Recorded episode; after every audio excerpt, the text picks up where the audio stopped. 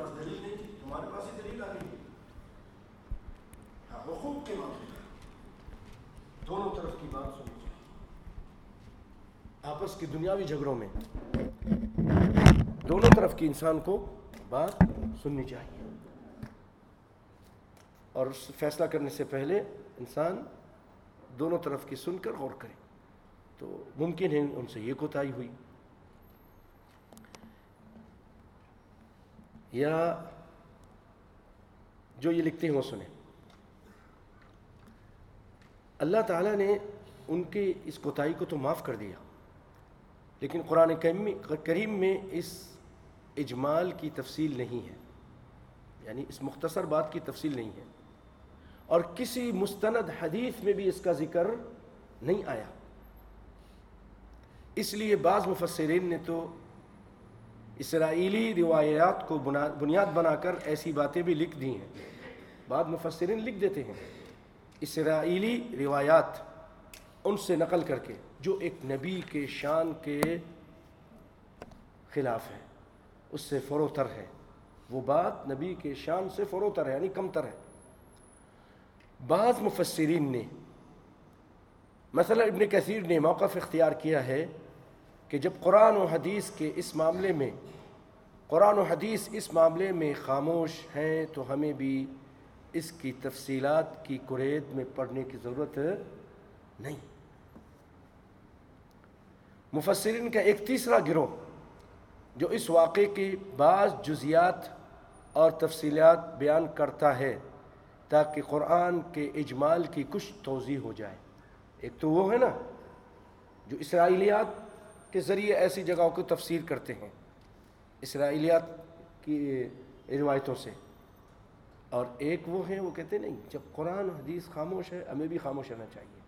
تیسرا گروہ وہ ہے کہ ہر جگہ تو اسرائیلیات کی روایت نہیں کرتے، لیکن جہاں مجمل ہے اور قرآن اور حدیث اس معاملے میں، اس کی تفسیر کرنے میں، اس اجمال اجمال یعنی مجمل مختصر ہے، اس کی تفسیر کرنے میں خاموش ہے، تو پھر وہ اسرائیلیات سے مدد لیتے ہیں۔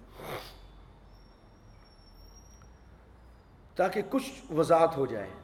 تاہم، یہ کسی ایک بیان پر متفق نہیں ہے۔ بعض کہتے ہیں، سنیے وہ کیا چیز ہے۔ کہ سیدنا داؤد علیہ السلام نے ایک فوجی کو حکم دیا تھا کہ وہ اپنی بیوی کو طلاق دے دیں اور یہ اس زمانے کے عرف میں معیوب بات نہیں تھی۔ سیدنا داود کو اس عورت کی خوبیوں اور کمالات کا علم ہوا تھا۔ جس کی بنا پر اس کے اندر، ان کے اندر یہ خواہش پیدا ہوئی کہ اس عورت کو تو ملکہ ہونا چاہیے۔ یہ اس قدر صلاحیت والی عورت ہے۔ نہ کہ یہ ایک عام عورت ہو، تاکہ اس کی خوبیوں اور کمالات سے پورا ملک فیضیاب ہو۔ یہ خواہش کتنے بھی اچھے جذبے کی بنیاد پر ہو، لیکن ایک متعدد بیویوں کی موجودگی میں یہ بات نامناسب لگتی ہے۔ دوسرے بادشاہ وقت کی طرف سے اس کے اظہار میں جبر کا پہلو بھی شامل ہوتا ہے کہ اس فوجی کو وہاں بھیج رہے ہیں تاکہ وہاں جنگ کرتا ہوا قتل ہو جائے تو ہم اس کی بیوی سے شادی کر لیں۔ اس لیے سیدنا داؤد علیہ السلام کو ایک تمثیلی واقعے سے اس کے نامناسب ہونے کا احساس دلایا گیا اور انہیں فی الواقع اس پر متنبع کیا گیا۔ بعض کہتے ہیں کہ آنے والی دونوں شخص فرشتے تھے جو ایک فرضی مقدمہ لے کر حاضر ہوئے تھے۔ سیدنا داؤد علیہ السلام سے کوتاہی کیا ہوئی کہ مدعی کا بیان سن کر اپنی رائے کا اظہار کر دیا اور مدعا علیہ کی بات سننے کی ضرورت محسوس نہیں کی۔ اللہ تعالیٰ نے رفع درجات کے لیے اس آزمائش میں انہیں ڈھالا۔ اس غلطی کا احساس ہوتے ہی وہ سمجھ گئے کہ یہ آزمائش تھی جو اللہ کی طرف سے ان پر آئی اور بارگاہ الہ میں جھک گئے۔ بعض کہتے ہیں کہ آنے والے دو فرشتے نہیں بلکہ انسانی تھے اور یہ فرضی واقعہ نہیں بلکہ ایک حقیقی جھگڑا تھا جس کے فیصلے کے لیے فیصلے کے لیے وہ آئے تھے۔ وہ اس طرح ان کے صبر و تحمل کا امتحان لیا گیا۔ یا تو یہ تھا کہ داؤد علیہ السلاۃ والسلام کو یہ سمجھایا گیا کہ بھئی آپ جو یہ اتنی بیویوں کی موجودگی میں ایک اور مطالبہ کر رہے ہیں، یہ صحیح نہیں۔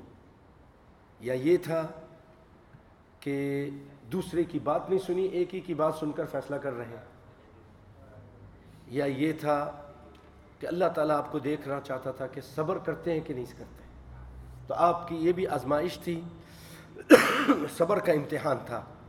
کیوں؟ اس میں کیا تھا؟ پہلو کیا تھا؟ کہ آپ بادشاہ وقت تھے۔ آپ نبی بھی تھے۔ اور ان لوگوں کا انداز گفتگو اچھا نہیں تھا۔ اب دیکھیں ایک نبی کے ساتھ اور ایک بادشاہ وقت کے سامنے آ کر وہ یہ کہے کہ دیکھو فیصلہ کرو اور نا انصافی نہ کرنا۔ بادشاہ کو آرڈر دے رہے ہیں۔ ایک گستاخی ہے۔ بادشاہ سے بادشاہ سے گفتگو کرنے کا یہ انداز نہیں ہوتا۔ اور پھر ان کی خاص جگہ پر بغیر اجازت کے داخل ہو گئے۔ آپ کے کمرے کے اندر کوئی بغیر اجازت داخل ہو جائے آپ کو پسند آئے گا؟ نہیں پسند آئے گا۔ تو وہ داخل ہو گئے تھے۔ تو آپ کو بھی یہ چیز پسند نہیں تھی۔ لیکن پھر بھی آپ نے صبر و تحمل کا مظاہرہ کیا۔ صبر تحمل کا مظاہرہ کیا اور اللہ نے اس پر ان کو آزمایا تھا۔ اور اللہ کی توفیق سے آپ مشتعل نہیں ہوئے اور کمال صبر کا مظاہرہ کیا، لیکن دل میں جو طبی طبی طور پر انسان ہے، ناگواری کہ میرے کمرے میں آ گئے اور انداز گفتگو بھی اچھا نہیں، ان کی اچھی نہیں ہے۔ تو وہ چیز ان کے احساس پیدا ہوا، انہوں نے اس کو بھی اللہ اکبر اندازہ کیجیے۔ منہ سے اظہار نہیں کیا۔ دل میں صرف برا جانا ہے کہ میرے خاص کمرے کے اندر یہ لوگ آئے ہیں۔ انداز گفتگو بھی ان کا اچھا نہیں ہے۔ اور اس طرح یہ میرے کمرے میں آ کر مجھے آرڈر بھی دے رہے ہیں۔ منہ سے تو کچھ نہیں کہا، لیکن دل میں برا جانا، اس کی وجہ سے آپ سجدے میں گر گئے کہ اللہ میری اس چیز پر بھی مجھے معاف کرنا۔ اللہ اکبر۔ انہوں نے اس کو اپنی کوتاہی محسوس کیا۔ اور یہ اللہ کی طرف سے آزمائش تھی، اس لیے وہ تبھی انقباد پر بھی نہیں یعنی یہ جو طبی طور پر ان کے اندر ایک انقباد یعنی تنگی پیدا ہوئی تھی، وہ بھی نہیں ہونا چاہیے تھا، جس پر انہوں نے توبہ استغفار کیا۔ پیارے بھائیوں یہاں یہ آباد آپ نے سنی ننانوے دمبیوں اور ایک دم، دمبی، لیکن یہ اسرائیلیات ہے۔ اور یہاں ہم نے اس لیے بیان کر دیا ہے کہ اگر آپ کہیں اور سنیں تو آپ کے پاس جواب ہو کہ یہ نبی کے شان کے خلاف ہی بات۔ نبی کے شان کے خلاف ہے کہ نبی کوئی اس طرح کا آرڈر دے۔ قرآن میں اس کا کہیں ذکر نہیں کہ آپ نے ایک آدمی کو طلاق دینے کے لیے کہا اور بیوی کو چھوڑنے کے لیے کہا کہ اس کی بیوی سے شادی کریں۔ نہ قرآن میں اس کا ذکر ہے۔ نہ نبی کائنات صلی اللہ علیہ وسلم کی احادیث کے پورے ذخیرے میں کہیں اس کا ذکر نہیں۔ اس لیے یہ اسرائیلیات میں سے ہے اور یہ نبی کے شان کے خلاف ہے۔ اسی لیے آپ حیران ہوں گے کہ اس کا جو نیا ایڈیشن نیا ایڈیشن جو آیا ہے، اسی تفسیر احسن البیان کا، اور میں آج اس کو پڑھ رہا تھا، تو اس کے اندر اس واقعے کو شامل نہیں کیا۔ نہیں ذکر کیا۔ انہوں نے اس کو نکال دیا اس اسرائیلیات میں سے۔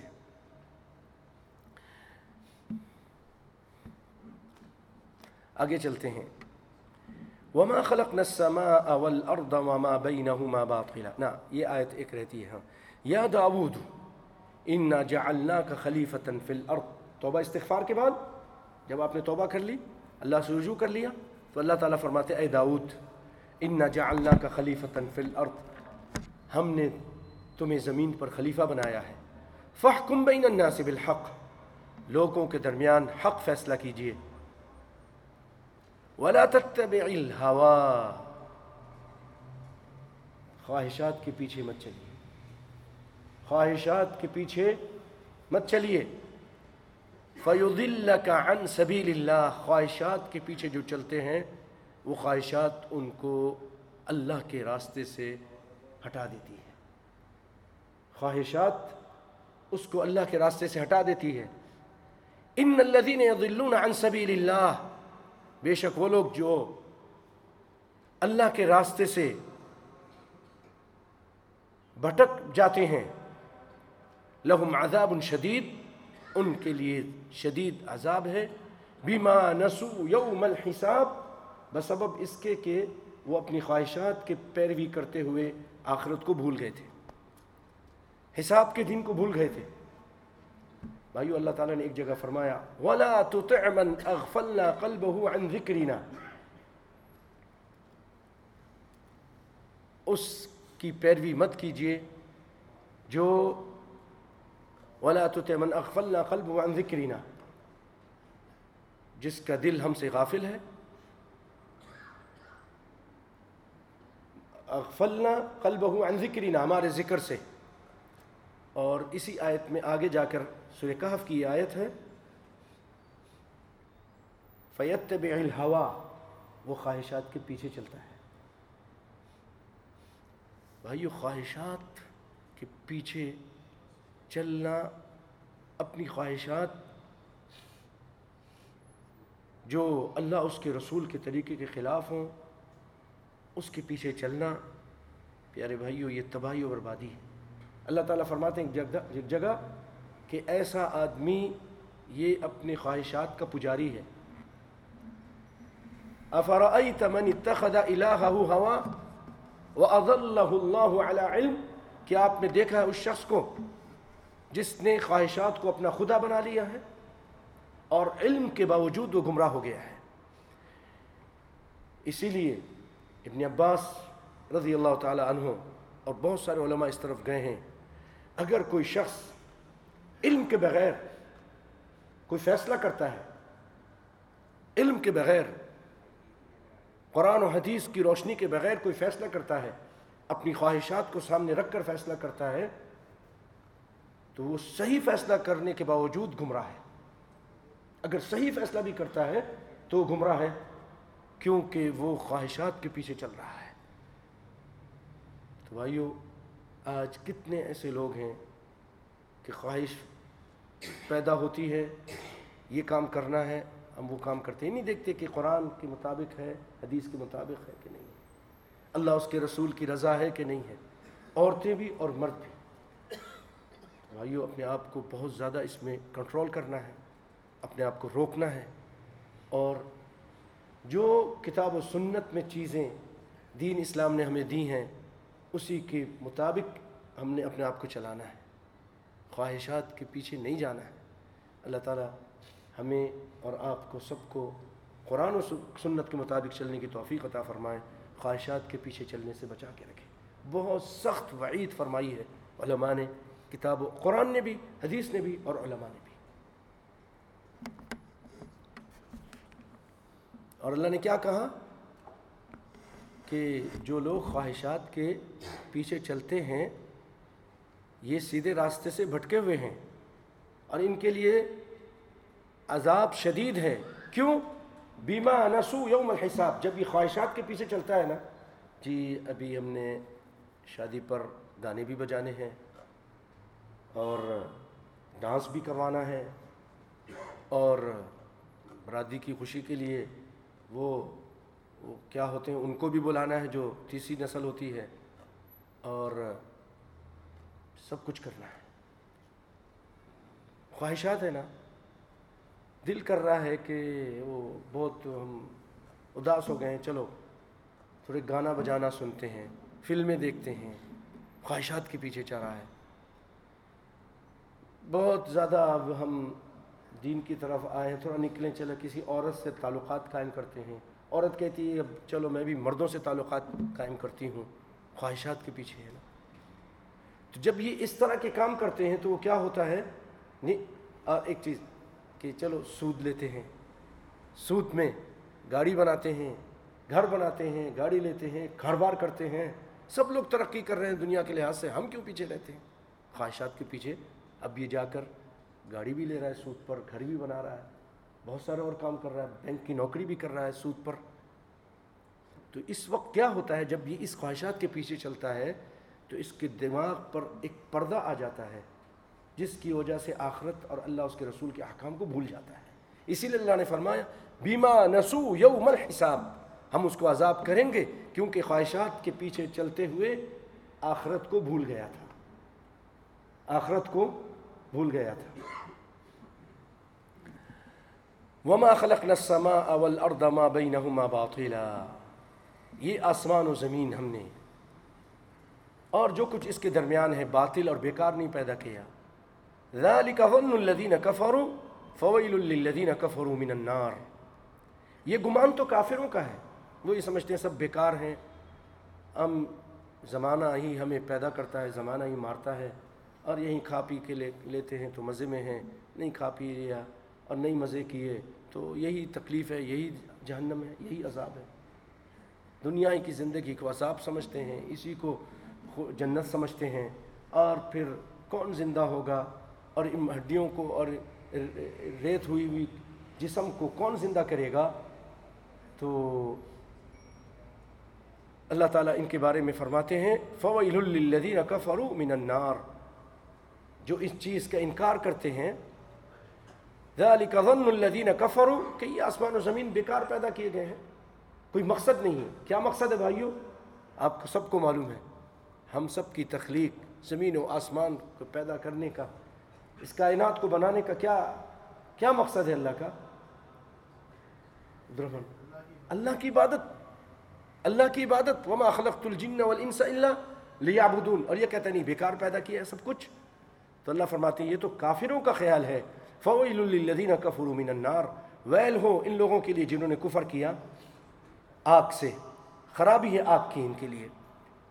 ام نجعل الذین آمنوا وعملوا الصالحات کالمفسدین فی الارض ام نجعل المتقین کالفجار کیا ہم کر دیں ان لوگوں کو جو ایمان لائے اور عمل صالح کیے؟ ایک ایمان لانے والا آدمی اور اچھے عمل کرنے والا، حرام سے بچنے والا، گناہوں سے بچنے والا، نمازوں کی پابندی کرنے والا، قرآن پر چڑھنے اور حدیث پر چلنے والا آدمی، کیا ہم اس کو فاسد، فاسق کی طرح کر دیں؟ کل مفسدین فی الارض، ام نجعل المتقین کل فجار یا ہم متقیوں کو فاجر و فاسق کی طرح کر دیں؟ اور فاسقوں کو متقیوں کی طرح کر دیں؟ مطلب کیا تھا کہ اگر اس کائنات کو میں نے بیکار پیدا کیا۔ اس کا کوئی مقصد نہیں، اس کے آگے آخرت نہیں، اور آخرت میں حساب و کتاب نہیں ہے۔ تو پھر کافر جو مرضی آئے کرتے رہے، ظالم اور بدکردار لوگ جو مرضی آئے کرتے رہے، ان سے تو کوئی حساب نہیں ہوا نا۔ کون سا حساب ہوا؟ دنیا میں مزے کرتے کرتے کرتے مر گیا۔ اور مسلمان نیکی کرتا کرتا اتنے اچھے اچھے کام کیے، وہ مر گیا۔ اس کو کوئی فائدہ نہیں ملا، اس کو کوئی عذاب نہیں ملا۔ تو اللہ کہہ رہے کہ کیا ہم، تم یہ سمجھتے ہو؟ جو نیکی کرنے والے لوگ ہیں، اتنی محنت کرنے والے لوگ ہیں، برائیوں سے بچنے والے، اور جو بد کردار لوگ ہیں، دونوں کو برابر کر دیں۔ ام نجعل المسلمین ام نجعل المتقین کل فجار۔ کیا متقیوں کو فاجر، فاسق کی طرح ہم کر دیں گے؟ تو اب دیکھیے، اللہ تعالیٰ یہاں اسی کا اشارہ کر رہا ہے۔ ام نجعل الذین آمنوا وعملوا الصالحات کالمفسدین فی الارض، ام نجعل المتقین کالفجار آگے پھر فرماتے ہیں اللہ تعالیٰ، کتاب نہیں، ہم نے بیکار نہیں پیدا کیا۔ ہم نے آسمان و زمین پیدا کیا، تم کو بھی بنایا اور تمہاری گائیڈنس کے لیے، تمہاری رہنمائی کے لیے، اچھائی اور برائی میں تمیز سکھانے کے لیے کتاب انزلنا ہم نے ایک کتاب نازل کی ہے۔ کتاب انزلناہ الیک، اس کتاب کو آپ کی طرف نازل کیا ہے۔ مبارکن یہ مبارک کتاب ہے۔ اللہ کی قسم، یہ بہت مبارک کتاب ہے۔ بہت زیادہ مبارک کتاب ہے۔ اس کا پڑھنا، اس پہ عمل کرنا بھائیو باعث برکت ہے۔ اس کی تلاوت سننا بھی برکت ہے۔ اس سے تزکیہ ہوتا ہے۔ اللہ تعالیٰ ایک جگہ فرماتے ہیں کہ وانزلنا الیکا آیات مبار مبینات صورت یونس میں بڑی پیاری آیت ہے، جس کے آخر میں ہے، فَبِذَلِكَ فَلْيَفْرَحُوا، هُوَ خَيْرٌ مِمَّا يَجْمَعُونَ۔ یہ آیتیں جو ہم نے نازل کی ہیں، یہ دنیا کی دولتوں سے بہتر ہے۔ خیر مما یجمعون جو یہ دولت جمع کرتے ہیں، اس سے یہ آیتیں بہتر ہیں، قیمتی ہیں۔ جو دنیا کے سونے اور جواہرات اور مال و دولت اور بزنس اور بڑی بڑی چیزیں، اس سے یہ قرآن پاک کی آیتیں اللہ کہہ رہا بہتر ہے فلی علی کا اسی قرآن کی وجہ سے مسلمانوں تمہیں خوش ہونا چاہیے۔ اندھے آنکھوں کو کھول دیتی ہے یہ قرآن۔ بھٹکے ہوئے دلوں کو راہ دکھاتی ہے اللہ کے فضل و کرم سے۔ اس کی برکت کہ اللہ رب العالمین اس کے پڑھنے کی وجہ سے برکتیں عطا کرتے ہیں۔ شیطان کا شر دور ہو جاتا ہے، جادو دور ہو جاتا ہے۔ اس کے نظام کی وجہ سے عدل و انصاف قائم ہو جاتا ہے۔ آسمان سے رحمتیں اور برکتیں نازل ہوتی ہیں۔ کتاب انزل اللہ علیہ مبارکن عبدالرحمن بھائی قرآن دے دیجیے میں وہ آیت آپ کو پوری اچھی طرح سنا دیتا ہوں۔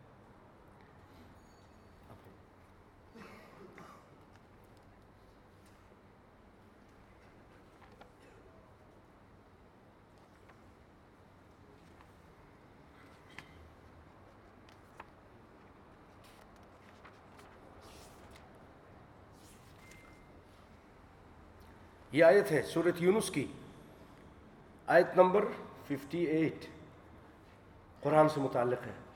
قل بفضل اللہ و برحمتی اور بلکہ اس سے پہلے ایک اور آیت ہے۔ ففٹی سیون یا ایوہ الناس، اے لوگو، قد جاءتکم موعدتم من ربکم تمہارے رب کی طرف سے ایک نصیحت آ گئی ہے تمہاری طرف۔ و اس میں شفا ہے۔ قرآن پاک اس میں شفا ہے۔ لما فی تمہارے سینوں میں جو کچھ بھی ہے، سینوں کی جو گمراہی ہے وہ بھی، سینوں کی جو بیماری ہے وہ بھی۔ دنیاوی بیماری ہو، روحانی بیماری ہو، عقائد کی بیماریاں ہوں، سب اس اس قرآن میں اس کے لیے شفا ہے۔ وہ ہدن اور ہدایت ہے۔ وہ رحمت للمؤمنین باتیں سن لی نا؟ شفا ہے اس قرآن پاک میں۔ نصیحت ہے یہ قرآن پاک، ہدایت ہے، رحمت ہے مومنوں کے لیے۔ قل بفضل اللہ کہہ دیجیے اللہ کے فضل سے وہ بھی رحمت ہی اس کی رحمت سے۔ فبذلك فلیفرحوا مومنوں تم کو چاہیے کہ خوش ہو۔ اس قرآن پاک سے خوش ہو۔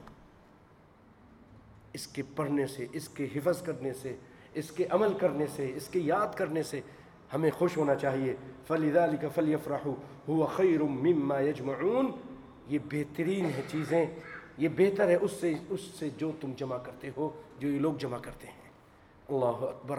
اور بھی بہت ساری آیتیں ہیں قرآن سے متعلق۔ بھائیو، آگے چلتے ہیں۔ فرمایا اللہ تعالیٰ نے، کتاب انزلناہ الیک مبارکن یہ کتاب ہم نے نازل کی ہے۔ اس کو آپ کی طرف، یہ مبارک کتاب ہے۔ لیدبروا آیاتہ۔ تاکہ یہ لوگ اس کی آیتوں پر غور کریں۔ غور کریں، صرف پڑھے نہیں، آپ جو یہ بیٹھ کر ابھی یہاں پر ترجمہ سن رہے ہیں، تشریح سن رہے ہیں، یہی تو تدبر ہے۔ غور کرنا، فکر کرنا، اس کے معنی کیا ہے؟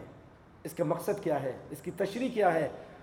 فبدا علی کفل یفراہ کتاب رضی اللہ علیہ مبارک دبرو آیا تھی ولی تذکر الالباب۔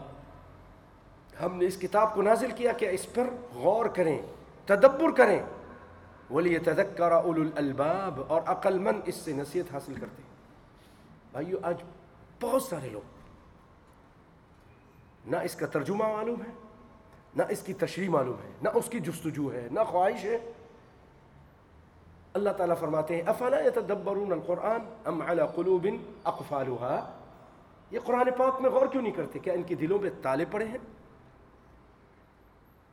جو لوگ غور نہیں کرتے، فکر نہیں کرتے تدبر نہیں کرتے، ان کے دلوں پر تالے پڑ چکے ہیں۔ دلوں پر تالے پڑ چکے، اس لیے بھائیو قرآن کو غور سے پڑھو، ترجمے سے پڑھو، سمجھ کر پڑھو۔ ایک پارے کی بجائے ایک صفحہ پڑھیے، لیکن ترجمے سے سمجھ کر پڑھیے۔ اس سے دیکھیں پھر اللہ کی رحمتیں اور برکتیں نازل ہوں گی۔ بھائیوں غلط عقیدے والوں نے جب دیکھا نا کہ قرآن پاک کا ترجمہ ہوگا، لوگوں کے عقیدے صحیح ہوں گے، ہمارے حلوے مانڈے بند ہو جائیں گے، ہماری جو چودراہٹ ہے دین کے بارے میں ختم ہو جائے گی، تو انہوں نے شاہ ولی اللہ رحمۃ اللہ علیہ جب سب سے پہلے فارسی پر ترجمہ کیا تھا، فارسی کا ہندوستان میں کفر کے فتوے لگائے تھے۔ ان ملا مولویوں کی چودراہٹ ختم ہونی تھی۔ جیسے جیسے یہ نور ہے نا بھائیوں جب نور پھیلے گا تو اندھیرا چھٹ جائے گا۔ ضلالت و گمراہی، شرک و بدت کا اندھیرا، گھٹا ٹوپ اندھیرا، یہ قرآن و سنت کی روشنی سے ختم ہو رہا تھا۔ ان کو یہ برداشت نہیں ہوا۔ کفر کے فتوے لگائے۔ اور آج بھی اسی طرح کے لوگ موجود ہیں۔ اللہ کی قسم۔ اپنی گمراہی والی چیزیں لوگوں کو کہتے ہیں، اس کو پڑھو۔ اسی کو پڑھو، اسی کو رٹو، اسی کو بیان کرو، پوری دنیا میں پھیلاؤ۔ اس کے اندر شرک ہے بدات ہیں، خرافات ہیں۔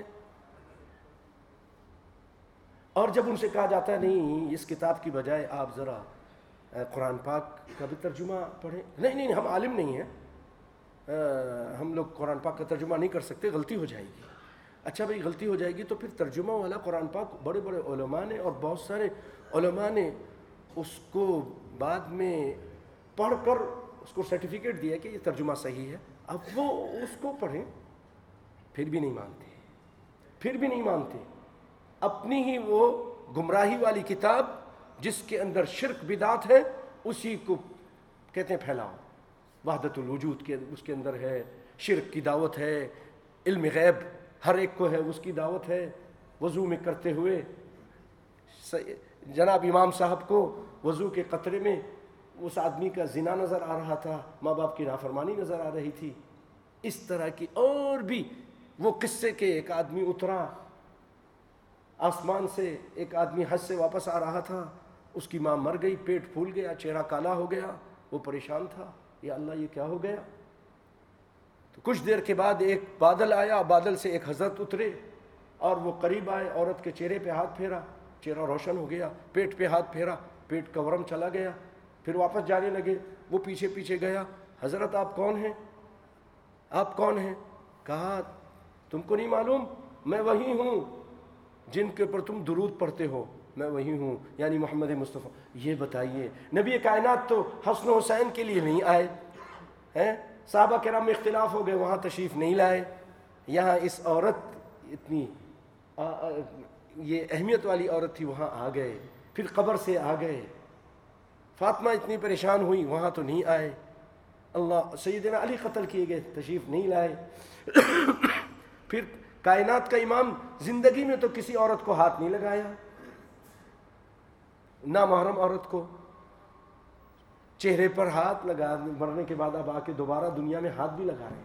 پیٹ پہ بھی ہاتھ لگا رہے ہیں۔ بتائیے، نبی کی گستاخی نہیں تو اور کیا ہے؟ اور یہ کتابیں، اب ان سے کہو نا کہ ریاض سوالین پڑھ دیں۔ ایسا پردہ پڑا ہے وہ ابھی، وہی والا، تین سو، چار سو سال پہلے جو ان لوگوں نے فتوے لگائے تھے، وہ ابھی تک قائم ہیں۔ نہیں نہیں نہیں نہیں، سب علماء کا کام ہے، یہ ہم نہیں کر سکتے۔ ارے بھائی، اب ترجمے ہو چکے ہیں، علماء نے کیوں یہ تاکہ وہی ضلالت و گمراہی والی بات رہے۔ لیکن اچھے ہیں لوگ، آفرین ہیں ان پر۔ کہ وہ کہتے وہ اس بلبلیوں سے نکلتے ہیں، تقلید سے نکلتے ہیں، اندھیروں سے نکلتے ہیں، وہ کہتے ہیں، نہیں، ہم قرآن کو دیکھیں گے، حدیث کو دیکھیں گے، اور پھر اللہ کے فضل و کرم سے، اللہ کے فضل و کرم سے قرآن و حدیث کے راستے کو اختیار کرتے ہیں۔ بہت سارے لوگ ہیں، آپ میں بہت سارے ایسے لوگ ہیں کہ اللہ کے فضل و کرم سے انہوں نے قرآن و سنت کا راستہ اختیار کیا حالانکہ پہلے کچھ اور تھے وہ۔ پہلے یہی کچھ تھے۔ ہمت سے کام لیا۔ اللہ کا فضل و کرم ہوا، اصل تو اصل اللہ ہی کا فضل و کرم ہے، لیکن بندہ جب کوشش کرتا ہے والذین جاہدوا فینا لنہدینہم سبولنا جب انسان ہمارے راستے کی کوشش کرتا ہے، تو ہم بھی اس کو راستہ پھر دکھاتے ہیں۔ کچھ جستجو ہو، کوشش ہو، کتاب کھولے، اپنے عالم سے پوچھے، پھر اور اچھے عالموں سے پوچھے، پھر دیکھے، تو اللہ تعالیٰ اس کے لیے راہیں کھول دیتے ہیں۔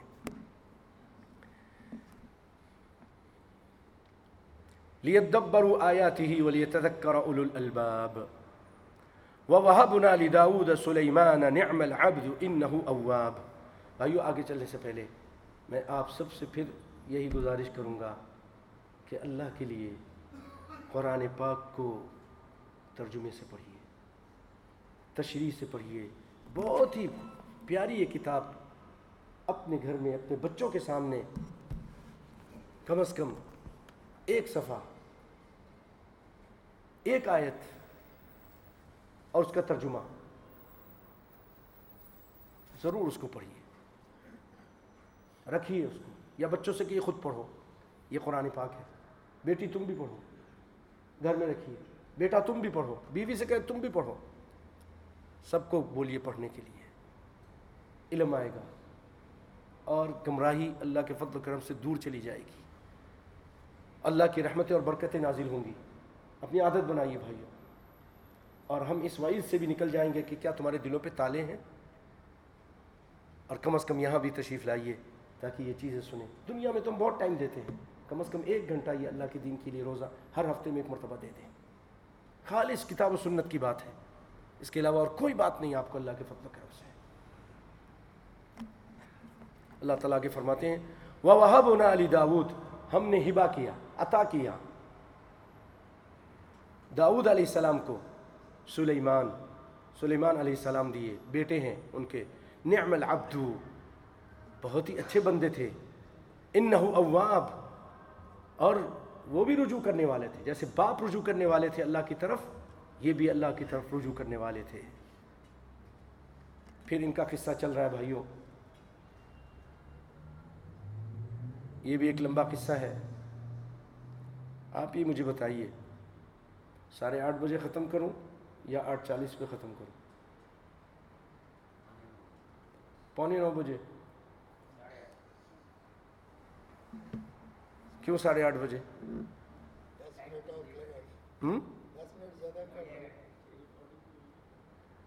اس کا اس کو الگ کر دیجیے گا؟ ہاں بس ٹھیک ہے۔ تو دیکھتے ہیں ساڑھے آٹھ آٹھ چالیس تک۔ پونے نو زیادہ ہو جائے گا، انشاءاللہ۔ ٹھیک ہے؟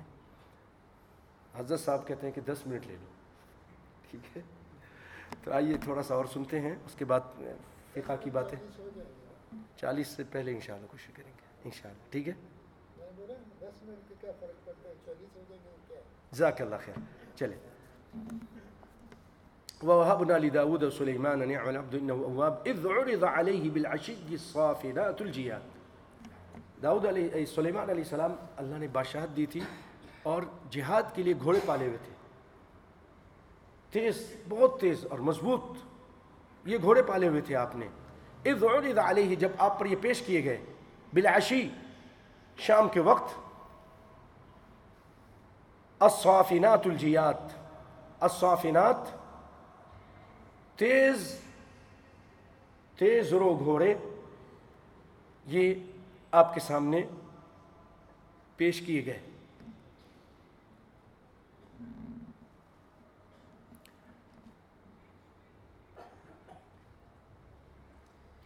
الجیات یعنی عمدہ گھوڑے، صافنات،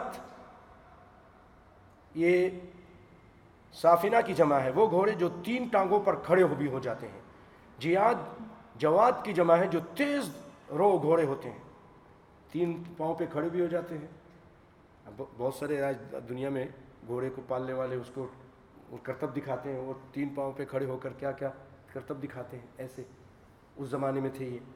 اور بہت تیز دوڑتے تھے۔ جہاد کے لیے آپ نے پالے ہوئے تھے۔ تو یہ پیش کیا گیا۔ فقال انی احببت حب الخیر عن ذکر ربی حتی توارت بالحجاب۔ تو کہنے لگے کہ میں اپنے پروردگار کی یاد پر ان گھوڑوں کو میں نے ترجیح دی۔ یعنی نماز کا ٹائم ہو گیا تھا یا ان کے خاص ذکر کا ٹائم تھا۔ خاص ذکر کا ٹائم۔ ورد آپ لوگ بھی اپنا ورد بنائیے بھائیوں انبیاء علیہ السلام، نبی کائنات صلی اللہ علیہ وسلم ذکر کرتے تھے اللہ کو۔ قرآن پاک میں بہت زیادہ زیادہ ذکر کی اللہ تعالیٰ نے ہمیں، یا ایو الذین آمنوا اذکروا اللہ ذکرا کثیرا وسبحوا بکرتا واصیلا۔ صبح و شام اللہ کا ذکر کرو۔ واذکروا اللہ کثیرا لعلکم تفلحون۔ کثرت کے ساتھ اللہ کا ذکر کرو، تم کامیاب ہو جاؤ گے۔ ایک جگہ تو جنگ کے موقع پر اللہ نے فرمایا کہ تم اللہ کے ذکر کرو۔ جنگ کے ہوتے ہوئے بھی تم اللہ کا ذکر کرو۔ ذکر سب سے افضل ذکر لا الہ الا اللہ وحدہ لا شریک له له الملک و له الحمد، هو على كل شيء قدیر۔ سبحان الله والحمد لله ولا اله الا الله والله اكبر ولا حول ولا قوه الا بالله العلي العظيم استغفر الله ربي من كل ذنب واتوب اليه استغفر نبی صلی اللہ علیہ وسلم فرماتے ہیں کہ میں ایک ایک محفل میں سو سو مرتبہ اللہ کے استغفار کرتا ہوں۔ کہیں ساٹھ کا ذکر آیا ہے، کہیں سو کا ذکر آیا ہے۔ حالانکہ وہ اللہ کے نبی ہیں اور اللہ نے ان کے اگلے پچھلے سب معاف کیے ہوئے ہیں۔ پھر بھی آپ اللہ کا اتنا ذکر کرتے ہیں۔ سبحان اللہ والحمد للہ ولا الہ الا اللہ اللہ اکبر۔ والباقیات الصالحات ہیں۔ جب ایک مرتبہ کہتے ہیں جنت میں ایک درخت لگ دیا لگا دیا جاتا ہے۔ سبحان اللہ کہنے سے۔ سبحان اللہ اگر آپ کہتے ہیں تو سبحان اللہ الحمد للہ تملأ ما بین السماء والارض، تملأ المیزان، تملأ ما بین السماء والارض۔ ترازو بھر جاتا ہے نیکیوں سے، آسمان و زمین بھر جاتا ہے۔ اور بھائیو، ان تمام فضائل کے لیے ایک چیز بڑی اہم ہے کہ عقیدہ صحیح ہو۔ مشرکانہ عقیدہ نہ ہو، نبی صلی اللہ علیہ وسلم کا گستاخ نہ ہو یعنی نبی کی حدیث کو ٹھوکر مارنے والا اور چھوڑنے والا نہ ہو۔ نبی کی بات آ جائے، دنیا کے سارے بڑوں کی بات کو چھوڑ دے، محمد مصطفیٰ کی بات کو لے لے۔ اور جب اللہ کی بات آ جائے، اللہ کے مقابلے میں پھر کسی اور کی بات کو نہیں مانے۔ اللہ کی عبادت کرتا ہے، محمد مصطفیٰ کی اطاعت کرتا ہے۔ اللہ کی ذات میں کوئی شریک نہیں کرتا، محمد مصطفیٰ کی رسالت میں کسی کو شریک نہیں کرتا۔ جب بھی اس طرح کا عقیدے والا، صحیح عقیدے والا بندہ ہو، بھائی وہ اگر سبحان اللہ کہے تو زمین آسمان نیکی سے بھر جاتے ہیں۔ اور اگر عقیدہ صحیح نہیں ہے، عقیدہ صحیح نہیں ہے، حافظ قرآن بھی ہے، حج حج بھی کر رہا ہے، بہت سارے اور نیکیاں کر رہا ہے، ہاسپٹل بنا رہا ہے، مسجدیں بنا رہا ہے، لیکن عقیدے میں شرک ہے، یاد رکھیے اس کی یہ ساری نیکیاں اللہ کی ہاں رائی کے دانے کے برابر نہیں ہے سب ہوا منصورہ ہیں۔ کیوں؟ شرک جو ہے سارے نیکیوں کو تباہ و برباد کر دیتی ہے۔ لیکن اشاک لَيَحْبَطَنَّ عَمَلُهُ۔ شرک اگر نبی کائنات کریں تو ان کے بھی سارے جہاد، ساری حج، ساری نیکیاں، ساری تبلیغ سب بیکار چلی جائے گی، اللہ فرماتے ہیں۔ لئن اشرکت لیحبطن عملک ولتکونن من الخاسرین۔ تو اللہ کا ذکر، اس کو اپنائیے۔ وہ ان کا خاص ذکر تھا، نماز کا ٹائم تھا یا اللہ کے ذکر کا ٹائم تھا۔ گھوڑے کو دیکھتے دیکھتے وہ ٹائم نکل گیا۔ فقال انی احببت حب الخیر عن ذکر ربی حتی توارت بالحجاب. یہاں تک کہ سورج وہ ڈوب گیا پردے میں چلا گیا چھپ گیا۔ یہاں تشریح نہیں آئی ہے کہ چھپنے والی کون سی چیز تھی۔ انشاءاللہ آگے بتاؤں گا آپ کو۔ ردوها علی فتفق مسحا بالسوق والاعناق تو انہوں نے کہا ان, دور ان گھوڑوں کو دوبارہ لاؤ۔ اور پھر جب بلائے گئے تو آپ ان کی پنڈلیوں پر اور گردنوں پر ہاتھ پھیرنا شروع کر دیا۔ پنڈلیوں پر اور گردنوں پر اس گھوڑوں کے ہاتھ پھیرنا شروع کر دیا۔ اس کی تشریح، اس کی تشریح انشاءاللہ العزیز، میرا گلا بھی اتنا نہیں کام کر رہا میں پچھلے ہفتے یہ جو گزرا ہے تھوڑا کھانسی میں رہا، تو اس کی تشریح کے لیے تھوڑی اور گلا کے صاف ہونا چاہیے، ٹائم بھی ہونا چاہیے تو انشاءاللہ آئندہ آپ کو اس کی تشریح ہم سنائیں گے کہ اس سے کیا مراد ہے، کیا مقصد ہے، انشاءاللہ العزیز آئیے بھائیو، ہم آپ کے سامنے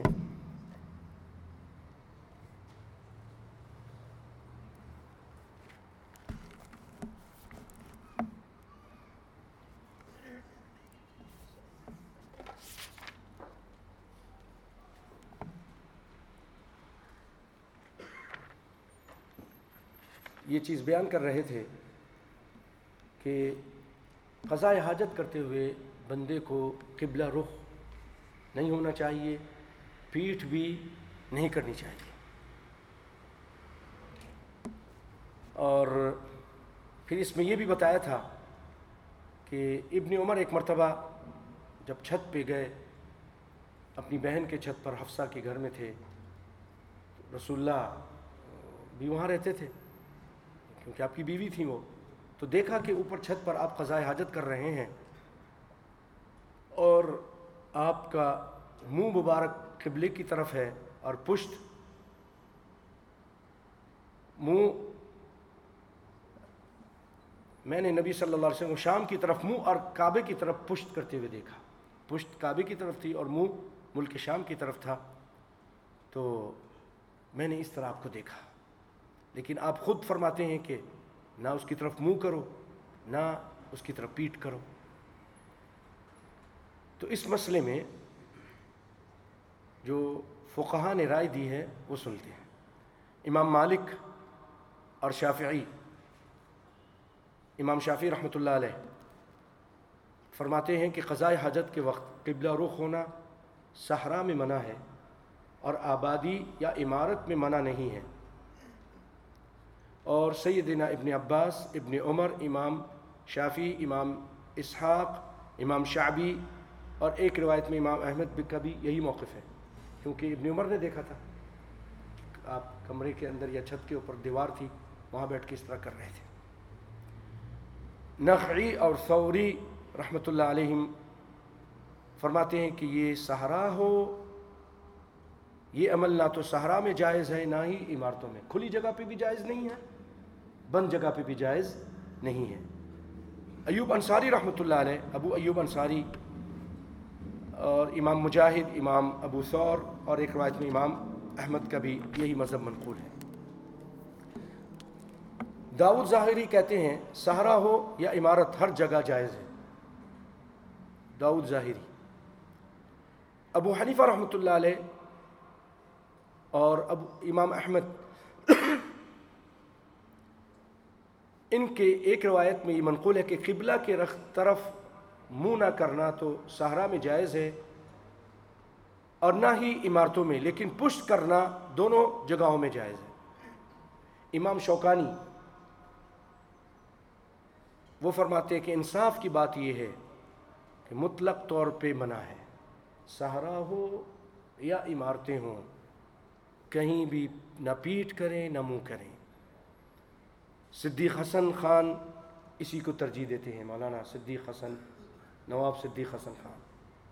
بھائیوں میں کبھی کبھی اللہ کے قسم حیران ہوتا ہوں کہ اللہ کا کتنا فضل و کرم تھا۔ ایک غریب آدمی تھے، علم کی وجہ سے اللہ نے ان کو اونچا مقام دیا، نواب بنایا۔ بھوپال کی ملکہ سے شادی ہوئی۔ اور پیسہ آنے کے بعد یہ اللہ کو نہیں بھول گئے۔ بہت پیسہ دیا۔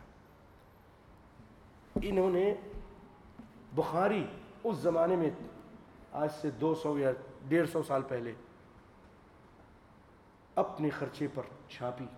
اس کے علاوہ اور بھی بہت ساری کتابیں اپنے خرچے پر چھاپی اور لکھی بھی۔ اللہ نے یہ مقام دیا اللہ کے سمے آج کبھی کبھی الاذاعہ مملکت العربیہ سنتا ہوں اذاعت القرآن الکریم۔ تو مسئلے بیان کرتے ہوئے عالم، علماء ان کا نام لیتے ہیں کہ انہوں نے یہ کہا۔ البانی رحمۃ اللہ علیہ نے کئی جگہ ان کا نام لیا، ان سے دلائل لیے۔ کیا ایک آدمی ہندوستان میں پیدا ہوا؟ اس نے دین کی خدمت کی، اللہ نے اس کا نام آج پورے عالم میں اس کا نام گونج رہا ہے۔ اللہ اکبر، حدیث کی خدمت کرنے کی وجہ سے۔ پیسے کو انہوں نے، اس پیسے کو دین کے لیے رکاوٹ نہیں بننے دیا، بلکہ اس کو دین کو پھیلانے کا سبب بنایا۔ اللہ تعالیٰ ہمیں بھی یہ توفیق عطا فرمایا بھائیو الحمد للہ ہماری ایک کوشش ہے اور آپ کو معلوم ہے کہ ہم نے پیسہ کچھ جمع کیا تھا اور عاشر بھائی کو دیا بھی ہے اور وہ ابھی لگے ہوئے ہیں کوشش میں کہ یہ قرآن پاک لا کر یہاں تقسیم کیا جائے۔ پہلے بھی اللہ نے توفیق دی، اللہ تعالیٰ ہمیں بھی خدمت کی توفیق دے ان کی طرح۔ ہاں کیا مشکل ہے؟ اگر آپ نیت کریں گے تو اللہ دیں گے۔ پہلے دیکھیے مرکز دعویٰ تھا، وہ تقسیم کرتا تھا۔ اس کے بعد یہ چیزیں بند ہوئیں تو بند ہو گئیں۔ اب کتنے نئے نئے لوگ آ رہے ہیں، ان کو یہ قرآن پاک نہیں ہے۔ یہ ایسی کتاب ہے اپنے آپ کو منوا رہی ہے، صحیح کتاب ہے۔ پیسے والے اپنے پیسے پر، تجوری پر بند کر کے بیٹھے ہیں۔ وہ اللہ عالم کیا سوچ رہے ہیں؟ صدیق حسن صاحب کی نمونہ آپ کے سامنے موجود ہے۔ بھائیو، میں ناچیز نے ایک مرتبہ اپنے سعودی ایک بھائی سے بات کی، سفارت خانے میں کام کرتے تھے۔ آپ لوگوں کو معلوم بھی ہوگا۔ پھر کئی سو قرآن میری مسجد میں پورا بھر گیا تھا، کارٹون سے کارٹون۔ یہ قرآن اللہ نے دیا، مسجدوں میں تقسیم کیا۔ اس مسجد میں تقسیم کیا، میری نفیسی میں تقسیم کیا، اپنی مسجد میں، فاروق میں، بہت ساری جگہوں پہ تقسیم کیا، ساتھیوں کو دیا، کارٹون بھر بھر کے دیے۔ اللہ تعالیٰ قبول فرمائے۔ اور پھر کوشش میں لگا ہوں۔ پھر الحمد للہ کوشش میں لگا ہوں۔ ابھی بھی چار پانچ سو دینار ان کو دیے ہیں اور ان سے کہا اور بھی اگر کسی سے ہو گیا تو قرآن پاک بھی منگواؤ اور نماز کی کتاب بھی منگواؤ۔ تو آپ لوگ دعا کریں کہ اللہ کرے یہ آئے اور پھر یہاں تقسیم ہوں۔ اسی طرح میں نے اپنی خاص ڈسٹریبیوٹ کے لیے اپنی ذات کے اللہ تعالیٰ کی توفیق سے توقیر بھائی کو بھی دیے ہیں کہ کچھ قرآن لے کر آؤ اور کچھ نماز کی کتابیں لاؤ تاکہ میں جس کو دینا چاہوں دے سکوں۔ میں جس کو دیکھوں کہ واقعی آدمی اس کو ضرورت ہے۔ لوگ مانگتے ہیں، نہیں ہوتا ہمارے پاس۔ آج کل وہ سسٹم بھی نہیں ہے جیسے پہلے تھا، مرکز دعویٰ تقسیم کرتا تھا۔ تو کیا مطلب اگر مرکز دعویٰ نہیں ہو تو دین کا کام رک جائے گا؟ رک جانا چاہیے بھائی۔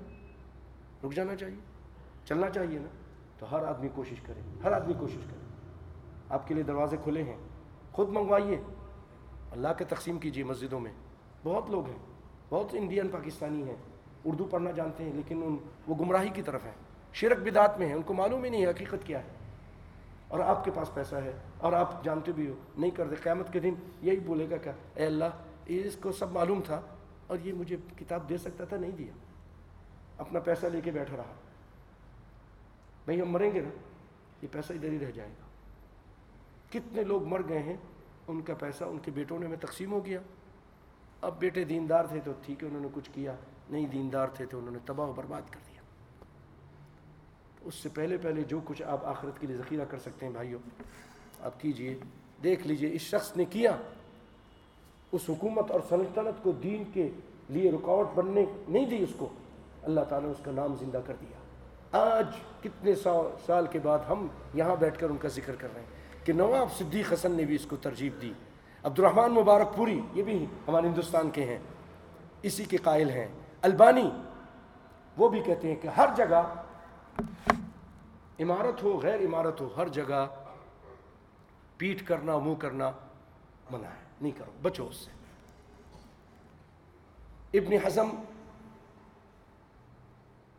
وہ یہ کہتے ہیں کہ بول و براز کے وقت مطلق قبل کی طرف منہ یا پشت کرنا جائز نہیں، قطع نظر اس کے کہ کوئی کسی مکان کے اندر ہو یا کھلے سارام ہو وہ بھی یہی کہتے ہیں۔ راجے وہ کہتے ہیں ممانت صرف فضا میں ہے عمارتوں میں نہیں، جیسا کہ ابن عمر کی صحیح حدیث بیان کر دی گئی ہے۔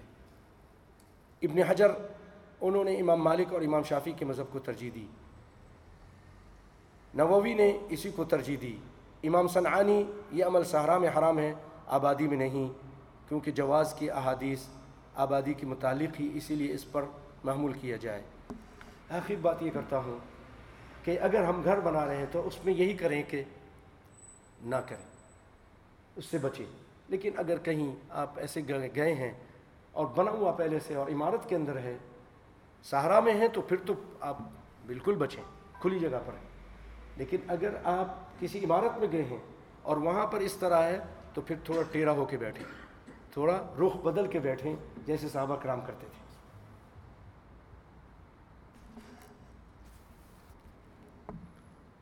بھائیو، میں اسی پہ آج اکتفا کرتا ہوں۔ اللہ تعالیٰ ہم لوگوں کو فقہ کی باتیں سمجھنے اور اس پر اور قرآن و سنت کی جتنی باتیں ہیں، اس پر سمجھ، پر سمجھنے، عمل کرنے کی توفیق عطا فرمائے اور رب العالمین ہمیں دین کی فقاہت نصیب فرمائے۔ یاد رکھیے میں یورد اللہ بھی خیرن فقہ و الدین، جس کے ساتھ اللہ تعالیٰ بھلائی کا ارادہ کرتا ہے، اس کو دین کی سمجھ دیتا ہے۔ اللہ تعالیٰ ہمیں دین کی سمجھ عطا فرمائے اور رب العالمین ہم ہمیں اس دین کو آگے پھیلانے کی توفیق عطا فرمائے۔ وہ آخر دعوانا ان الحمد للہ رب العالمین۔ آج ماشاء اللہ ہمارا کافی ٹائم پہلے سے یعنی کہ بچ گیا۔ تو اگر کوئی سوال کرنا ہے تو کر سکتے ہیں۔ جو اس درس سے متعلق ہو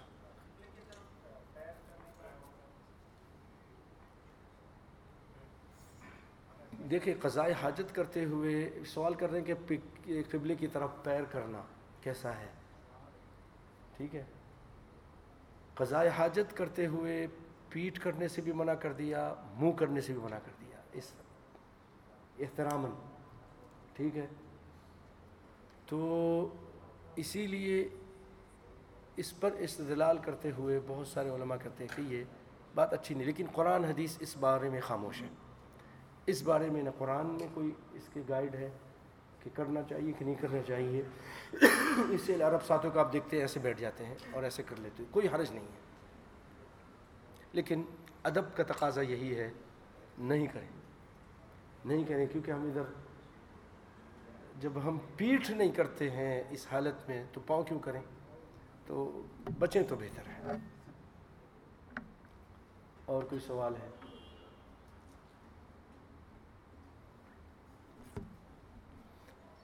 چلیں۔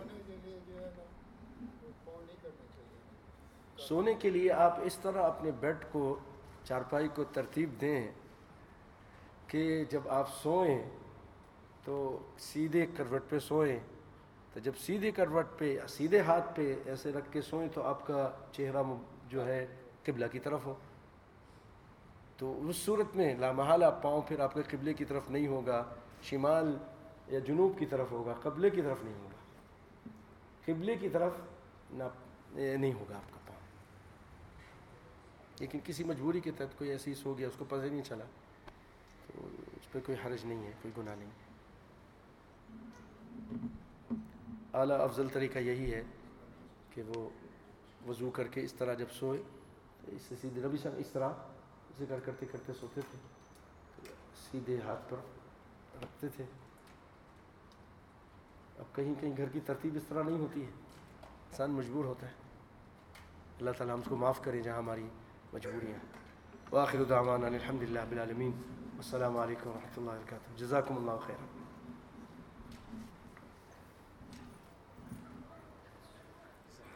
اللہ يبارك فيك شيخ